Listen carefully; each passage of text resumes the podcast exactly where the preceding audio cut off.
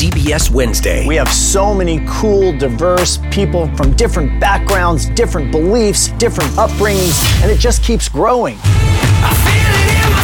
I'm a citizen of the United States. I'm a hustler. I'm a big Taylor Swift fan. I'm the queen of the tribe. I am playing whatever role I gotta play. I'm gonna play this game full speed. I ain't going down like no punk. A new Survivor Wednesday on CBS and streaming on Paramount Plus.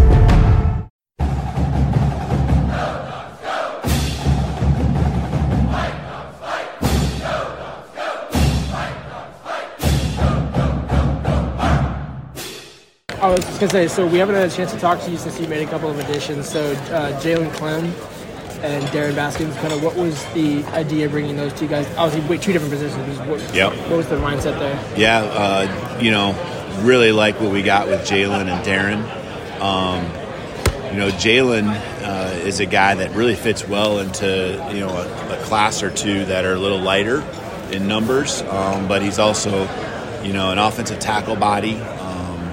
Um, you know, a guy that obviously you know, just because of his upbringing and and who his dad is uh, knows the game extremely well, and uh, just a great, great person. And so, uh, really excited about uh, what Jalen brings to us. Um, you know, I don't think it's necessarily exactly that we're bringing in a, a high school player, but from a number standpoint, you know, it fills up our to the max right now our offensive line room, and know, I just feel like the quality um, just continues to grow in that room. And I feel like with the five freshmen we brought in and Jalen, um, you know, in that next class, uh, just you know, I really like the, the room for the future, um, along with the guys that are you know playing right now and going to bridge that gap. Uh, you know, with, with the starters and Geirean Hatchett and Roger Rosengarten and all those guys. So um, Barkins, um, just I think you know at that position we just need to continue to find guys that can can run and cover and uh, you know he's spent uh, some time in a college football program and brings some experience that way of knowing the day to day life of a college athlete. And so um, he's done a really nice job fitting in as a person, um, a teammate, and so uh, we're excited about you know the, the depth we can continue to grow there at defensive back and in corner in particular. Um, but uh, he's done a, done a nice job. Did you know? Did you know Adrian before? Did I you have a did not personally, um, but um, probably the guy that would be closest to him would be Courtney, uh, and then uh, and they go they go back quite a ways, and then uh, you know of course Coach Scott Huff knows him just from an offensive line, um, kind of kind of working together and following each other over the years. So the new rules, how's it impacting what you, what you want to do? I mean, how much? I mean, what are you doing? You talking about uh, the the clock stop? The clock, yeah. I think that's something I've thought a lot. Actually, thought a lot about, and um, you know, I think for us, we are. You know, I think everyone looks at us as explosive offense and um, a lot of points. Um, but in the end, when you really look and study at us, uh, we're very efficient. We get a lot of first downs, and in the past, every time we get those first downs, the clock is stopped for, let's say, five, six seconds. And so, you know, it's definitely going to shorten the game for us, and you know, at least limit one position possession per game in our minds. And so, you know, if you just look at simple, you know, athletics in general, the teams that are the better teams, you know, you want the game to last longer. It gives you the more opportunities, even if you get off to a slow start. So, for us, starting fast is going to be even more important than it was a year ago. You know, um, because that game is going to go quicker uh, with the limited possessions that uh, that are going to take place because of the clock run. Have you talked to the players or have you talked to the quarterbacks that? No, but? I have some days during fall camp where we specifically cover different things within our program, and understanding the, the clock rules is going to be definitely one of them. So do you, do you have to make adjustments? I don't want to crash this. Jeff told me to jump maybe right just, in. Do you have to design things differently? I mean, is your two minute? No, not really, change? because the two minute, um, the clock will stop. The clock will stop inside of the two minutes there, you know, whenever the first down.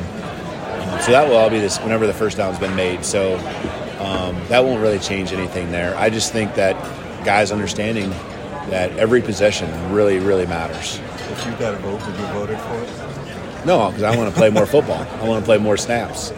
Um, you know, I understand there's uh, as, as, we go through and add more games potentially to, uh, or actually not potentially, but as we add more games uh, to the, the playoff and the number of snaps that can be incurred over the course of a year, I get why you know you shorten the games a little bit, and I also understand from a TV standpoint what they're trying to accomplish with you know the clock rules as well.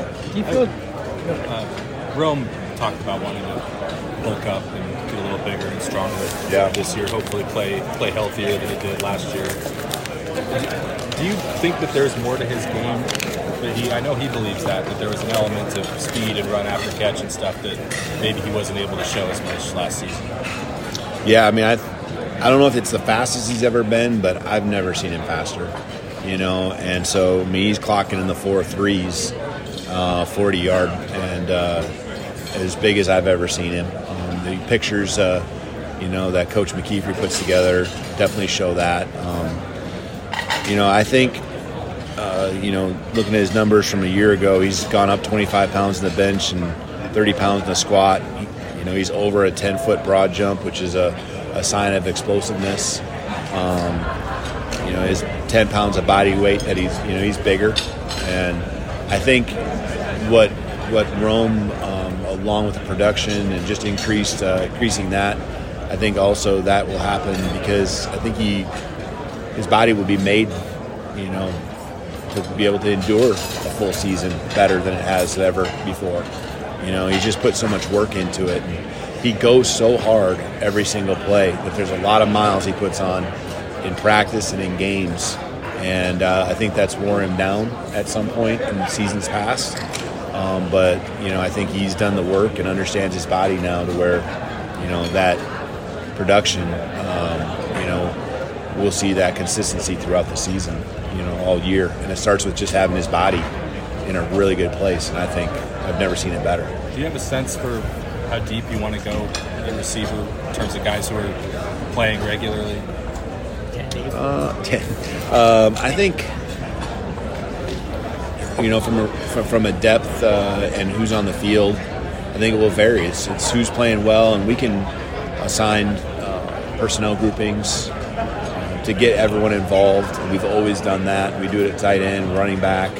Um, we have a, a, way built into our system to make sure guys feel like they have a role on the football field in each and every game.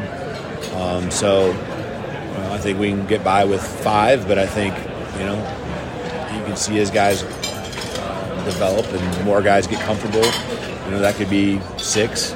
You know, it's easier to get guys in the field a receiver than really most other positions, you know, because we do play more of them more often. So, um, I don't know. I don't, I guess, I don't see it being three or four. You know, I feel like the number's got to be five that you feel good about in the rotation. And uh, you have your primary guys that play the majority of snaps, but or more snaps than others.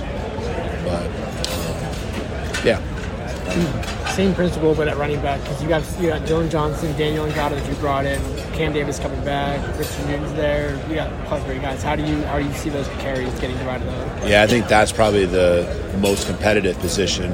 Um, CD, we feel very comfortable with what he did a year ago. Um, he's another guy that just his body is, um, you know, something that's just really had, had a lot of, you know, he, he changed his body even more um, in the last year.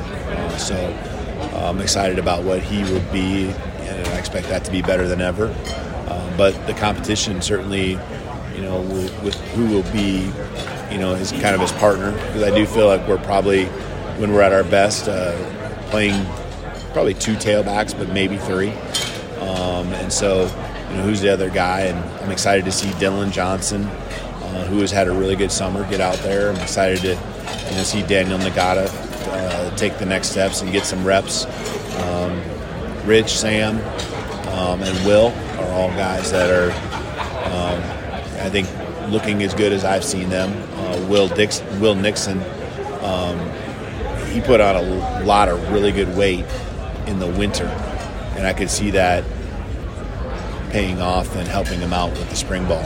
And so um, he's focused and uh, you know I think feeling a lot more comfortable with the system and just uh, you know feeling good about being out there with where his body's at as well. Was going to get Dillon just a matter of depth and kind of because I remember talking to him. He was proud of his pass catching abilities. So I'm after Dillon? Yeah, I'm imagining that plays a little bit into it. Um, I think Dillon's brings everything hopefully to the picture. I mean, again, we got some things yet to see, um, but you know, in the couple carries that he had in spring ball, I just felt like the pile was moving in a quick in a direction a little quicker than normal uh, from what I had seen, and um, I think that's represented in you know just the strength he has and the explosiveness he has.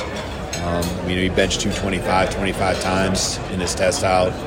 Um, he, you know, uh, has a 405 one rep and then um, vertical jump 34. You know, so there's strength and explosiveness in just those numbers right there. So um, him staying healthy through uh, the fall camp, fall camp will be huge because now it's just a matter of learning the offense and getting comfortable and you know us getting comfortable with him being a really good pass protector uh, as well as just uh, you know a guy with the ball as well as a guy with the ball in his hands. Did I mishear you? Did you did you talk about Rich? Yeah, Rich. Yeah, I thought he was in the portal. Is he coming back? Rich, yeah. Hope I, yeah, Don't look at me. I don't know that answer. No, Rich I have a- Newton. Have a different No, he's with us. Yeah, Rich is with us. No. Man, I hope not. I mean, I, I wasn't. Uh, man, had not that I know. May, so I know you're still. Yeah, he's he's with us. I just saw him running last week. No, I thought So he did it after spring ball. no, no, My no, bad. One, no. one kind of clarification. No, so Rich, Rich, I mean, really, I think is committed to, you know, I mean, really challenge him to, he got to take care of his body, you know, and just really try to get through a full season uh, where he can practice every day, full speed, and um, build that rapport with the line and with uh, with Michael at quarterback, um, and just you know keep developing as a pass protector. I mean, all of it. So um, him taking reps in practice is a big deal.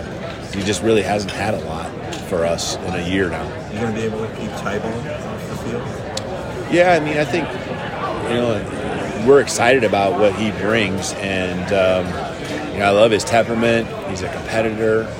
Uh, he got a lot of the physical tools that we want for that position, and um, um, you know, for a freshman coming in, he's really you know taking kind of everything on uh, that we've thrown at him. And, uh, I really feel like you know coming in early as an enrollee, I think every coach would say this about every guy, and I feel this way about Landon Hatchett and Caleb Presley and all these guys that went through the spring. But just the change um, in a guy like Tybo from the end of spring to even the first workouts of the summer, and just how much more comfortable he feels, it's just noticeable. And so now I'm excited to the next time around him getting the install again in fall camp of uh, how he'll take that next step. And uh, you know, I certainly see him in the mix, uh, competing for some playing time as well.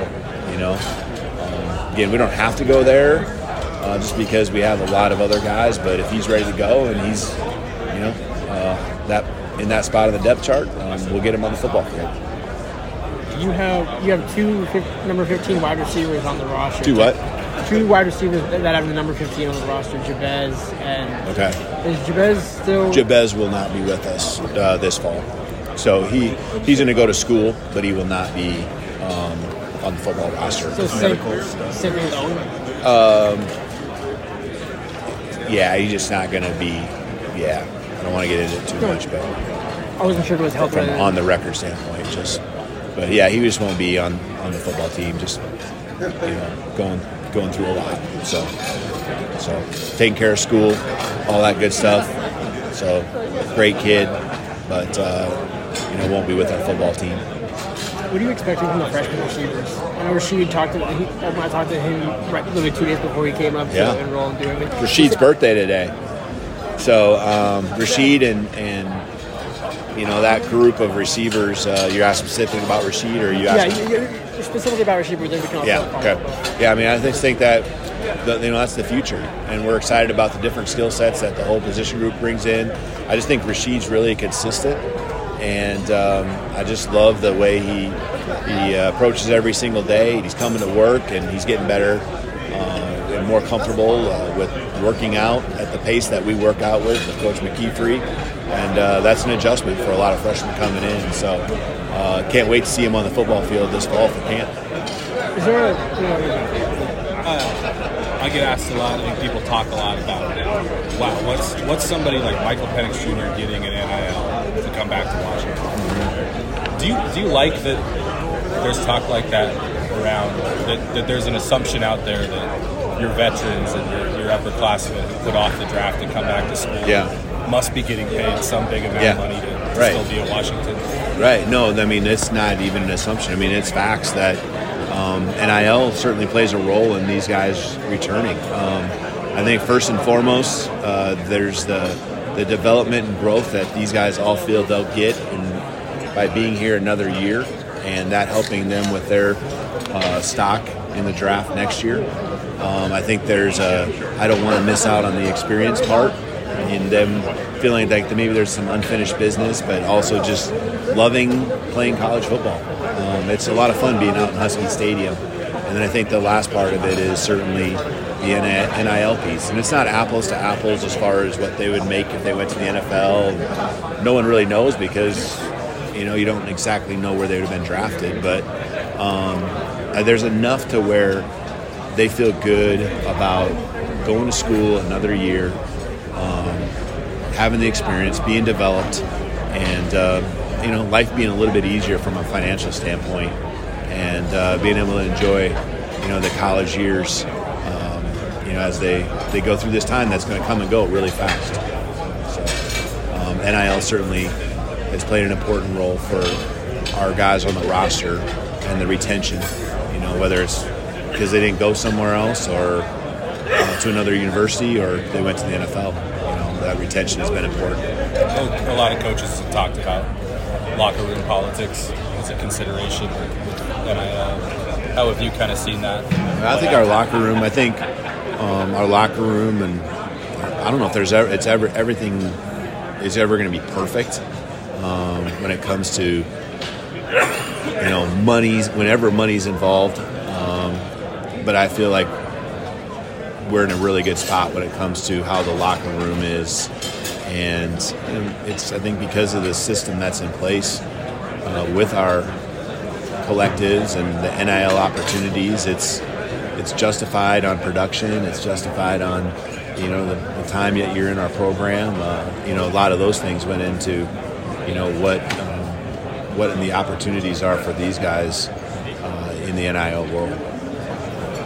It's not it's not that guys are getting recruited in and you know getting big NIL deals.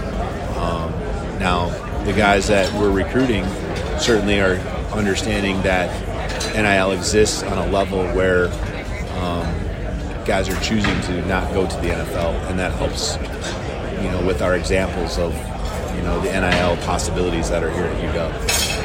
How much, is, how much are you dealing with Coach Pete? I'm sorry. I'm sorry, just follow up to that. We all knew who Michael was going into last year, but he never had the full season Heisman vote getting body of success that he did last year. Whether it's NIL, whether it's just more attention at media days, you name it. You had to guard against anything with him, how's he handled the extra attention and the expectations that are, are there for you? Yeah, I think um, you know Mike's been through it many years now, and so um, his experiences and be able to handle uh, whether it's media, whether it's uh, uh, you know the fans, um, all the attention he gets. Uh, I'm really pleased with how he's been able to just stay focused on what's important and uh, his own development. Um, I think he's better now than he was this spring on focusing on those things and those areas. Um, he's taken over when it comes to leadership roles um, above and beyond maybe what I even expected. And so I'm super proud of uh, that. He's easy to root for uh, from, a, from a teammate standpoint because um, there's a humility side to him that he brings each and every day where he puts the team first. And we're just looking to build around him. And uh, he knows that uh, for him to reach his goals, uh, whether it's as a team um, or individually, he needs um, great support around him. And, uh, you know, we're excited about the season, and we have a lot of guys that have uh, followed, I think, in his footsteps on being team first and understanding those accolades and opportunities for themselves. I think the competition got There's some guys who come to mind as, as having had a particularly good summer from what you've heard. Um, you want guys that are like returners, or do you want uh, most of them? Most of them are returners.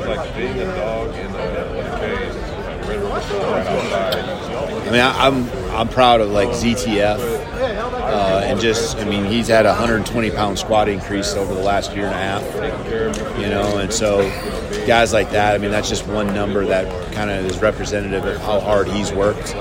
Um, you know, I think Bralen Trice continues to, you know, just grind, and you know he's increased his bench to 50 pounds over the last year and a half, and um, you know, 105 pounds on his squat as well. So I don't know. Those guys just are really focused. I think from an edge, they want to be, you know, the best in the country when it comes to production from that position. Um, I mean, Eddie, I think, and uh, just had a phenomenal off season. I think our I think our defensive backfield really. I mean, as a whole, uh, from Mish Powell to um, you know to, to guys like uh, Jabbar Muhammad, who now has come in and kind of had his second go around of an off-season program.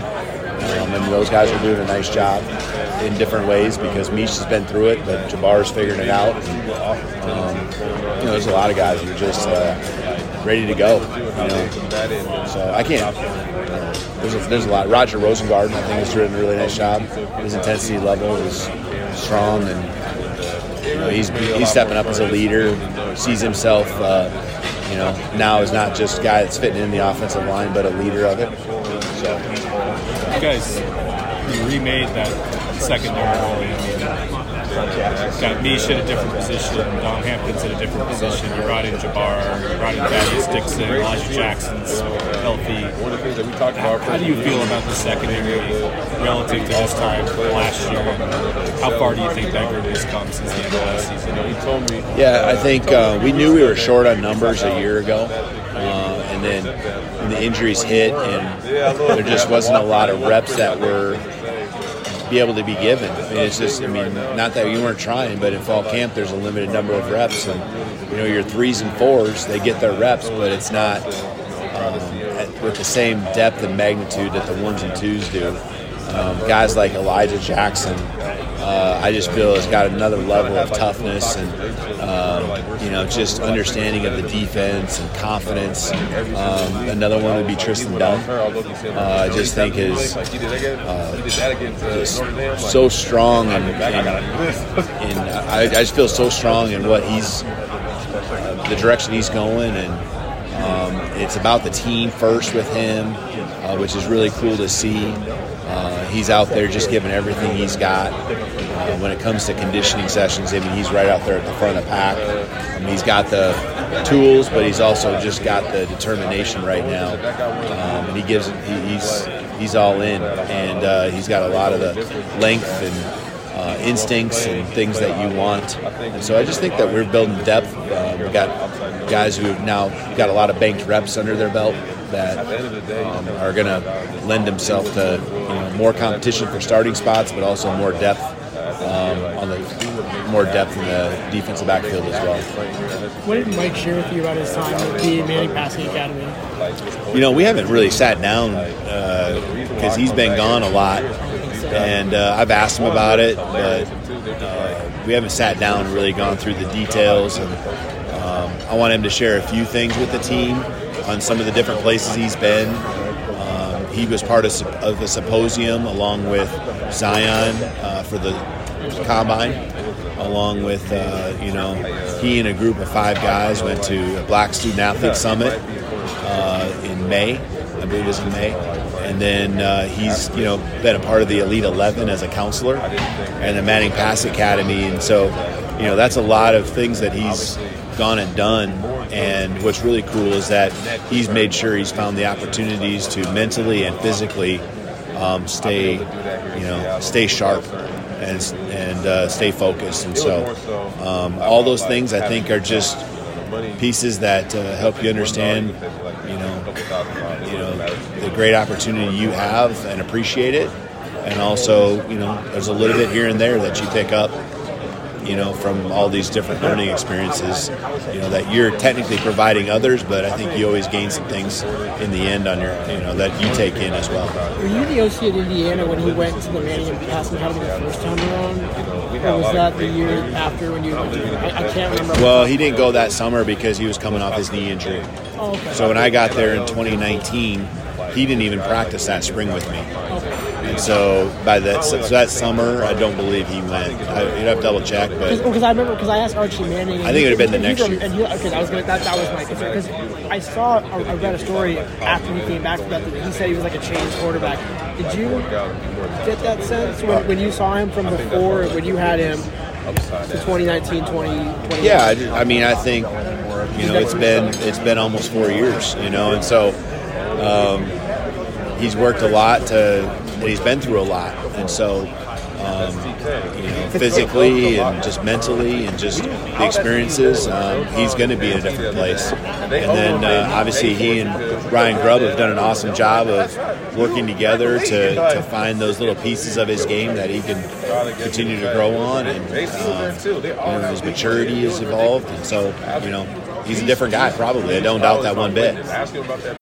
When you need mealtime inspiration, it's worth shopping Kroger, where you'll find over 30,000 mouthwatering choices that excite your inner foodie. And no matter what tasty choice you make, you'll enjoy our everyday low prices, plus extra ways to save, like digital coupons worth over $600 each week. You can also save up to $1 off per gallon at the pump with fuel points. More savings and more inspiring flavors make shopping Kroger worth it every time. Kroger, fresh for everyone. Fuel restrictions apply. Paramount Plus and the National Park Foundation present A Mountain of Zen. This Earth Week, you can live stream seven national parks for seven days on Paramount Plus. Paramount Plus, official streaming partner of the National Park Foundation. There's no regrets, and you're pouring everything into it. Um, you know, just there continues to each and every every year be more um, more technology and more ways to try to be ahead of the game. Know, uh, prehab, you know, all that good stuff on uh, trying to keep him healthy. And um, he's in a really good spot. You know, I think from a weight standpoint, um, he's kept his athleticism, uh, his speed. I think he's even faster. He's definitely stronger um, than he's ever been. So, you know, a, a lot of times it just comes down to a full year of training. You know, and that's what he really had last year was a full year of training, and now he's had a chance to follow that up in the second full year, and uh, that might be as big as anything. Um, is that he's had those back-to-back years of training now. How have you and your, your offense changed since the time you were at Indiana with Michael? Uh, the system's still the same. Uh, the base play calls um, are the same. Um, I think we've grown the offense quicker um, because of uh, the personnel that we have and uh, the things that we can do here at uh, UW in just one short year. Um, I think our staff does an awesome job uh, offensively of um, trying to you know understand what fits us and making sure we're not trying to do too much because that's one of the, the worst things you can do as a coach is try to use all the little pieces uh, that you got out there and, and try to install too many plays and too many concepts and they do a good job of figuring out what's our identity and making sure we stick to the DNA of who we are. When you look back at the Oregon game last year and his performance in that, there are a handful of throws that he went from right hash to left out. In your system, in your own evaluation, what should the completion percentage on that throw, that distance where a corner should have an advantage? And he was going for some favorable matchups, regardless, yeah. what should the completion percentage be? And then with what he did, how Yeah, I mean, it's one of the first reads, but uh, it's obviously an extremely tough throw. Um, I think a lot of quarterbacks, I'm not saying ones I've coached in the past, I just think a lot of quarterbacks probably don't even attempt to make the throw. They don't, they don't read it quick enough. Uh, they don't have enough confidence in themselves. They haven't talked through with their receiver and done enough with the repetitions to have that trust. And so I think a lot of times it's not about what that completion percentage would be. I just think a lot of times that throw doesn't even get made. And uh, you know he attempts and makes the throw, uh, hits the guy, hits Taj on the run. You know, and so um, not just like catching and falling out of bounds. You know, but uh, a throw that allowed us to hit it on the run and, and score. What did that game, that experience mean to you as a you know, first time in that rivalry, and what, Yeah. what that now takes on your own, Yeah. own meaning in that rivalry? Yeah, it's uh, it's huge. I mean, all, all the games are important. Um, there's certainly rivalry games, and Oregon and and uh, you know the Cougs would be the two um, in our kind of rivalry that uh, rivalries that uh, are really important. And um, I think it, it, I think there's a lot to go with the momentum that we were building uh, last year, uh, in particular, but overall when it comes to the rivalry, um, you know, winning the first one uh, doesn't hurt, you know, and so uh, it was fun for our guys, a great experience. Um, playing on the road, it gave us confidence uh, for a lot of different reasons, whether it be on the road and getting a big win uh, against a very quality football team that we knew uh, was very good as well.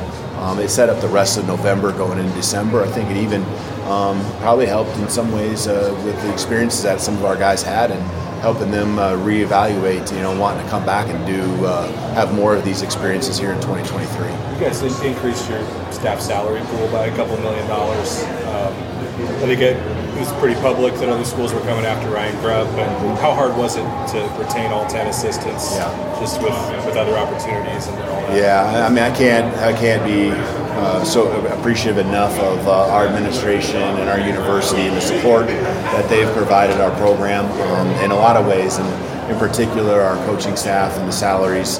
Um, you know, just uh, when you got the right people, you just want to try to, to make sure you, you take advantage of the opportunities and and uh, you know Jen Cohen and and President Cauce, you know, believe in what we're doing in our program, and um, that continuity to be huge. But there's a lot of coaches on our staff that uh, certainly are highly sought after. Uh, Coach Grubb um, is, is is amazing, you know, um, and does an awesome job, and, and uh, we'll have his opportunities, and you know, I wish them all the best when the right one comes along. But uh, for us to take advantage of the moment, the, the elite staff, and uh, the special the special group of people that I have around me.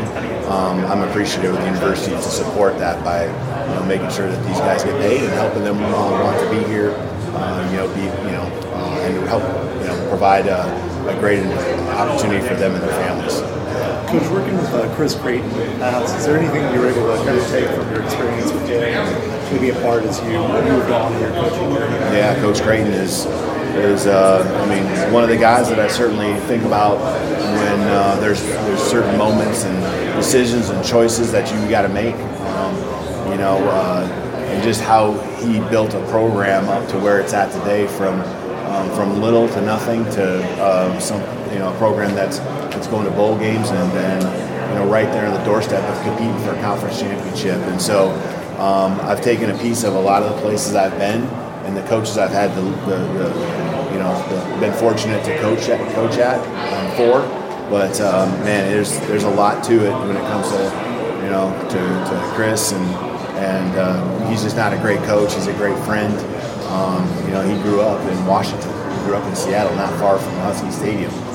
Um, so um, there's a there's a voicemail I got on my phone. It's from a couple years ago still when he uh, reached out congratulating me. So um, that should probably tell you a little bit of how I think about him and um, a lot of those things that he, he did in that program are pieces that we take and add to ours as well. And in the Pac-12, there's seven coaches that have FCS experience, and then for you, you've got that NAIA and then Eastern Michigan, where it's you know the lowest budget among the, the FBS programs.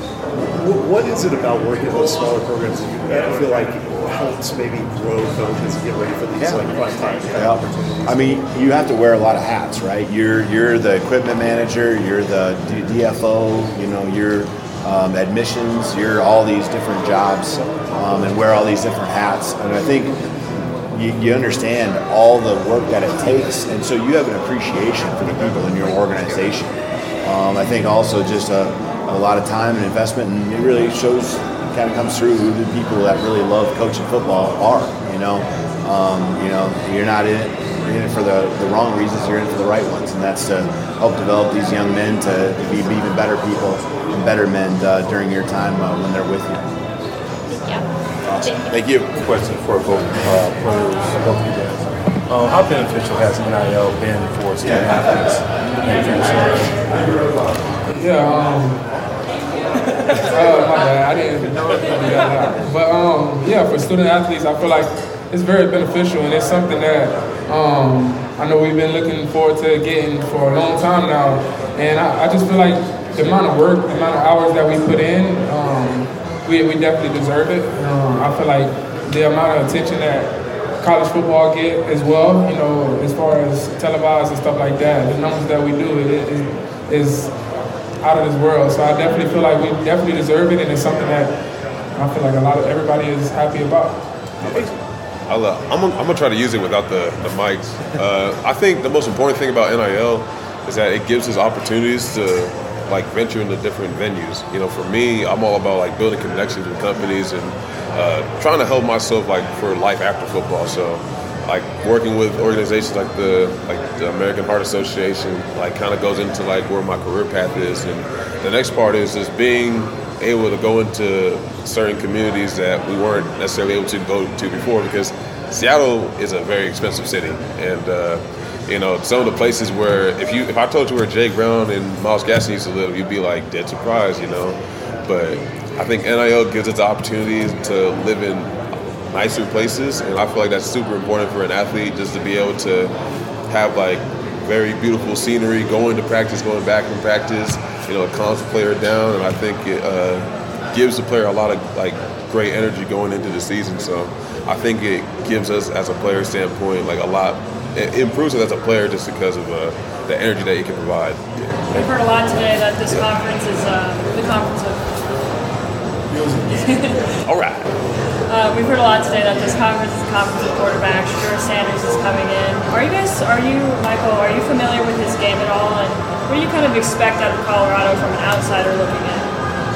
Um, I wouldn't say I'm really familiar with his game. I, I didn't really watch anything from the SWAC uh, but as far as what I've been hearing and what I've been seeing, he, he, seems to be a very good player. Um, he's a, very cool person. I, I, met him out here, and I, wish nothing but the best for him. But as far as Colorado football, um, I, I, don't know what to expect. I, am not going to make an opinion on, on, what I feel about their season, you know, because I got my own team to uh, focus on right now, and we don't even play them this year. So, uh, but I feel like he's a he's a good player, you know, based on what I've been seeing and what I've been hearing. So. Who's your college football goat, greatest of all time? Bo Jackson or uh, Barry Sanders for sure. They were dogs. They were real dogs. I feel like my when I was growing up, it was um, Tavon Austin, uh, Tyrann Mathieu. Uh, yeah, yeah, my time, yeah. Good answer. Yeah. Yeah, after facing uh, Boise State in your season opener, what are you seeing out of them and kind of what do you think about uh, facing them this year? Yeah, um, I know that they're going to show a couple different things this year. Um, you know, we've been we've been making sure that we're ready for whatever they throw at us. But you know, based on what I seen last year, it was just mainly looking at um, their athleticism and the guys that they have. You know, skill wise, and they, they definitely have talent. You know, it's not a team that, that we can go over there and think we can overlook. It's a team that we got to make sure we go in and you know prepare at a high level like we do every single week. And Mike, Coach DeBoer mentioned the uh, continuity of both the staff and the players, you guys losing three interior offensive linemen. Working with the offensive line so closely as you did last year, how much do you feel that it's going to help you going into fall camp this year with the offensive line and replacing these three interior guys? Yeah, um, yeah, like you said, we, we lost three of them, but we got three guys that all have game experience. You know, Mateo um, at center, uh, he definitely he played a lot of a lot of ball last year. You know, with Corey, he was dealing with some injuries, um, so Mateo was able to play a lot. At right guard, uh, we lo- we lost uh, Henry Bainivalu, but um, Nate uh, Nathaniel uh, Kalepo, he, he's there. He had game time experience. He was playing uh, the first couple games, and throughout the season, he was able to get in as well too. And then at our, our left guard right now, we, we got uh, Julius Buelow um, from losing Jackson Kirkland. You know, but uh, Julius, he was a guy that started the year before I got there. So we got a lot of guys that have game time experience, and they're they're all older guys. You know, guys that you know um, go in and work extremely hard, and they push each other to be great. So I, I have I probably have less than five sacks this year. For both of you guys, who are a couple guys who you've seen in practice, maybe or this off season, who people don't know about as much, but you think are, are ready to have kind of a, a big year this year? Man, I think the first person that uh, you know brings out to me is Elijah Jackson. You know, he's always been an athletic freak, but I think there's a level of maturity that he's leveled up, and you know, I'm expecting big things from him because you know this this university has been built on great defensive backs, and you know, he definitely has all the tools to be able to be another great one. You know, in, my honest opinion, and I told him that last week. He said that you know you can be a great DB, and uh, you know he believes it as well. I also believe that Mish Powell is going to have some great giant leaps this year, and uh, freshman Devin Bryant. You know, I feel like the the future for the linebacker position at UW is really bright with him. You know, uh, taking care of it. You know, he's a he's an old he's really an old head. You know, I know he's a freshman, but he has a lot of old moves that he shouldn't have. So I'm excited for him uh, to see him play in the future. And uh, also uh, my linebackers, Ralen Goforth and uh, Alfonso Tuputala, you know, they're going to do, you know, make a lot of plays for us this year. So I'm excited to see what they can do. Mike, when we talk about leadership, um, is this something you have to grow into or you just came natural for you? Um, I feel like it, it's just something that you know, in order to be great, you, you know you got to understand that you need that. You, you if you want to be great, you got you got to be you got to be a leader. You got to be somebody that people look up to, somebody that's uh, winning reps in in the off season uh, sprints. You know, the guy that's working extremely hard. You know, so I feel like that's that's something that you need to be to, to be able to be great. And, you know, in the quarterback position, it's almost like you feel like you are already just thrown into that leadership role, but at the same time, you know, leadership is influence. You know, just because I'm a quarterback, that don't mean I'm a leader. You know, I have to influence the guys around me um, in a positive way. And I feel like I do that at a very high level, and I continue to get better at that each and every day. Mike, last year, I think it was the Apple Cup, you had a pass reception for a touchdown. Yeah, they called it a rushing touchdown, but I wish it was a passing. is, is that play still in the book? Are you going to see that again? Um, I don't know if I can see that. But um, right now, it's not in the book right now, but it might come back to it. You never know. you never know. Big Ten football, Pac-12 football. You played them both now. Which you're, uh, you say, I mean, playing in Indiana, you go to places like the Horseshoe, the Big House. Now you have a great home with going to the Coliseum and places like that. What's more to your liking? Um, I love the Pac-12. Um, it's definitely amazing, and to be able to play in the greatest setting of college football is amazing as well. You know, um, our fans are phenomenal. You know, they they scream to the top of their lungs, and they make sure they come and support us each and every Saturday, and we all appreciate them for that. You know, Big Ten, it was, it was it's definitely a big conference as well. You know, it's a lot more uh, smash mouth football. I'd say just running the ball more. And I feel like in our conference, in the Pac-12, we got so many elite quarterbacks um, that it's a lot of throwing the ball. You know, so I'll say that's one of the differences. But um, now I love playing uh, in the greatest setting. Lincoln Kennedy, Lincoln Kennedy says hello, and if it doesn't work out with Jimmy G, we'll see you in Raider colors next year. All right, I'll see you. You talked on the main stage about practicing in heat. Yeah. You've been in the Pac-12 for a long time. It's kind of known as the nicer weather conference, but extremes compared to like other places. You can be playing in Arizona. You've got a game in September. Um, you got that heat, but you've also played like last year's Cup, where it's like a rain, you know, drenched or, or snow a couple years ago, or Utah. What like compared to Indiana, where the weather's sort of everyone knows Big Ten weather. What would you say people say in Pac-12 the weather's kind of easy? The weather is not easy. As someone who's been to Pullman two times when it's snowing like crazy, it is not fun to play in the snow. But it's uh it's very volatile for sure. You know, like obviously like you play in LA, but at the same time it's like, yeah, it's nice to be in LA, but you have to play USC and UCLA. You know what I mean? So I, I don't really understand the issue about like it being the weather because you're not going there on vacation. You're going there to play a football game, and at the end of the day, like climate's change. Like when you come to Seattle, it rains. You know, so even though it's not hotter, like it's not super cold, like is it nice that you know you're playing in the rain? Like not necessarily. So it's just like you know, climate's whatever. You know what I mean? Like don't let that be a, a reason to knock us down. You know. Eddie, you haven't been down here before, have you?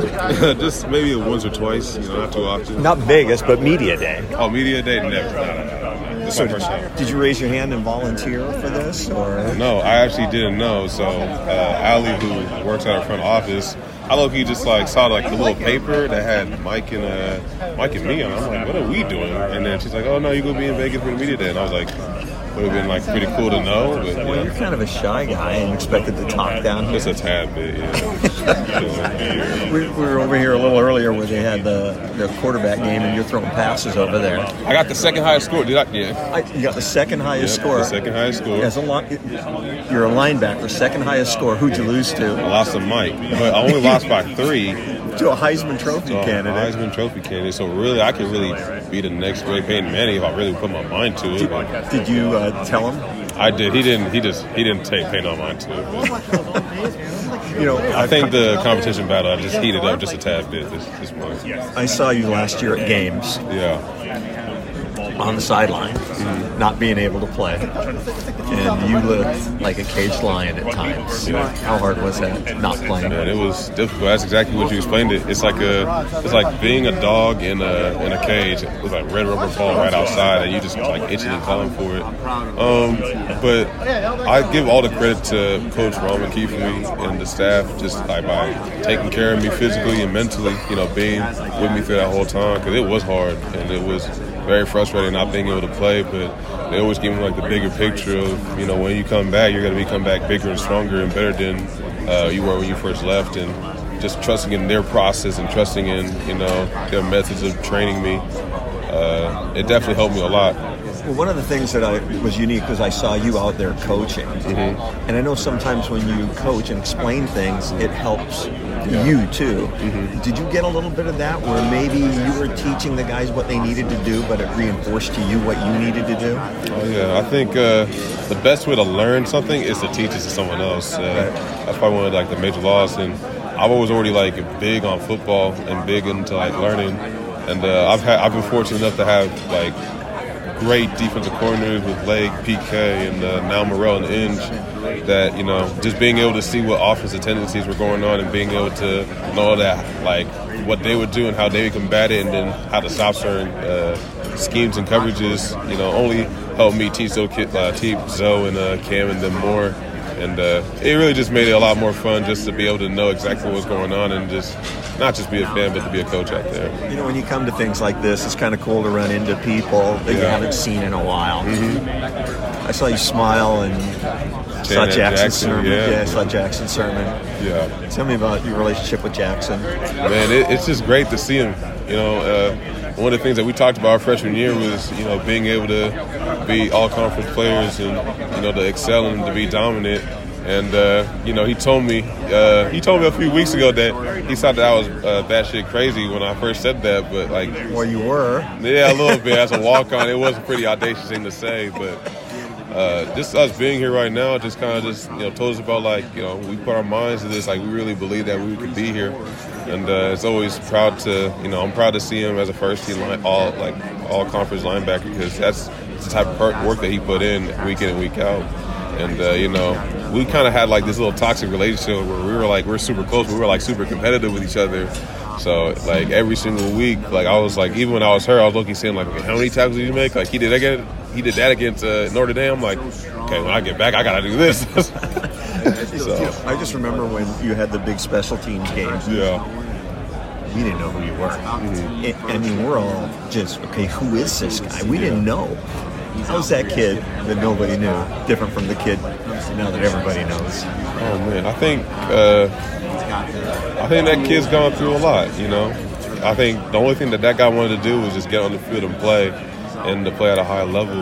I think the only difference is that he just wants to play and play at a high level. I think when you get to my position, you know, you hear a lot of outside noise and you hear about the rankings and everything, and at the end of the day, you just kind of just zone it out and just do what you enjoy. You know, that's one of the things that me and Coach DeBoer talked about uh, at the end of the year. Like, just do what makes you happy, and you know, what makes me happy is playing here at Husky Stadium and uh, dominate with my brothers. You know, like this culture, this team, like. You know the reason why I come back every single year is because these guys are just they're, one they're just hilarious and two they're just like we just we're just so close. You know, not a lot of teams are close like that. So I wanted to share a few things. And I know this is a question that nobody likes to answer. I'm not Yeah. going to go deep dive deep into it, but with NIL, Yeah. how big of a factor was that for you to come back? It wasn't. It wasn't at all. You know, for me, I uh, I, I know like it might be important for some people, but For me, it's just about like playing, and with aspirations of going to the NFL and stuff. I didn't think that it was like necessarily to use it as like a bargaining tool or anything like that. Obviously, what would be more important to me is to connect with certain organizations instead of just like work with them like one offs and stuff like that. And I've been able to do that here in Seattle with like certain communities and stuff like that too. But it was more so about like having impact. You know, the money you could have paid me one dollar, you could pay me like a couple thousand dollars. It wouldn't have mattered to me. Just one more. Just Eddie's pocket money before NIL, and he had a little bit of pocket money now. how I mean, how has that changed things for you? I think I think it's important. Uh, one of the things I think about is that you know the living situation. It's expensive to live in Seattle, and you know we had a lot of great players not living in the best places just because it was the most cost efficient thing. And I think NIL gives those like gives guys like me, gives guys like a Mike to be in a not only like a safer environment, but I think it's very important to know the area that you're around and to be in like a place that's see, like uh, thematically beautiful because it gives you a lot of like positive energy going into the stadium and it helps you like work out and be more excited about doing things in life. So I think that's probably like the biggest upside to NIL. I lied. You know, just you're not doing Taco Bell anymore. Have you splurged on a good meal that maybe you Oh wouldn't have if you didn't if you didn't have, Oh if, if you didn't have any NIL? Is there a place you went that you wouldn't have before this? STK. We we go to Bellevue a lot now. Um, we was I was actually eating dinner with Joe Tron and KT the other day, and they almost made me pay for it because I had the NIL money. I'm like, no, that's not you. You're in the league. like you're in the league. Joe But, uh, tried to get you to He pay. tried to get me to pay. It was ridiculous. AC was there too. They all have league money. It, it was ridiculous. Actually, Mish Mish Mish Powell is my witness. Ask him about that too. Try to get us to pay for that thing. It was ridiculous. That's actually kind of, that's actually kind of Yeah. funny. But uh, you know, tell me about uh, this upcoming linebacker crew. No, I, I think it's it's the deepest we've ever been. Uh, you know, Oh, I hit end on yours a long time. Okay, I want to make sure. and I think that uh, I mean you can start with me. Like I I think my game speaks for itself, and I'm gonna grow obviously. But you've already seen Alfonso Tuputala and the player that he can be, and he's only gonna grow from there. And obviously we brought in you know our uh, you know our little SC our SC spy and Ralen Goforth. And he's been he's been absolutely amazing. I've learned so much from him, and he plays with a certain burst that is uh, uncommon to the common eye. And I, uh, you know, I'm, I'm gonna love playing inside of him. And even after that, we have Carson Bruener, who I that's crazy how I mentioned him before, but you know he's been dominant like all throughout camp too. Uh, How are you going to split? How are you going to split up the playing time with you four? it's not my job to do that, so I'm, I'm just trying to just do my job and stuff. So we'll find a way. Inge, Inge is a smart and a you know strategic guy, so we'll be all right. A couple more. Just uh, every, you know, you're the old guy. Yeah. We're the young guys that we need to keep our eye on coming into Young guys that we need to keep our give, eye on. Give, give people a name that they maybe don't know Man, too much. Man. Is Elijah Jackson considered young? I feel like he's going to be great. Uh, Jabbar has been, uh, he's a new guy. I wouldn't necessarily call him young, but he's been a great player too. Uh, on the offensive side, I think uh, Denzel Boston is going to be a pretty special player for us coming down. Uh, Dillon Johnson is going to be good. And honestly, the, the biggest pain in my behind right now has been Tybo Rogers. You know, he's he, that man can run routes, man. like he's a very fast, elusive player, and then uh, yeah, he's he definitely has next in the future. Uh, Devin Bryant too. He's going to be a special player. I think we have a good, uh, solid future ahead of us. So yeah, I want to be worried about Steve football in the future. A couple a couple weeks ago, I had a chance to meet Austin Mack. Austin Mack, yes, he does. Yes. Not, okay. Yes. Whatever you're about to ask, yes. With his hair, how tall is he? With hair. Oh man, he's like six five or something like that. He's tall, man. With, with his hair, he looks like he's Yeah. seven foot. I'm telling you, he's tall. But I was actually just like watching him. I was watching him during PRPs, and I was thinking to myself, like, this guy's a very talented quarterback. You, you, you love freshman quarterback. Yeah, That's red meat. Yeah. How many, uh, who's the first quarterback you're going to pick in fall Who's the first quarterback? The one that plays against me. That's whoever it is. Mike, I don't care. I'm gonna find, I'm gonna get my pick. Cause I've been getting a lot of hate for not catching no picks lately, and I'm, I'm gonna get my pick. And then once that happens, I don't want to hear no talk about it. So Is it fun to Is it fun to get on Mike? It is, but the thing is that Mike's like he he talked like he he talks trash, but he talks trash in like a different way. He he, he tries to be humble with it. so he's just like I was like we was, we was just arguing on the plane where it's like if I'm running in the middle of like the, like the offensive line, like I'm not gonna sack him. But I'm like. No, like there's there's nowhere for you to go. Why, like where would you go? So we got like this 30 minute argument on the plane about like if I can sack him. On. I'm like I don't know if like who you think you played with, but I'm not them. So, yeah.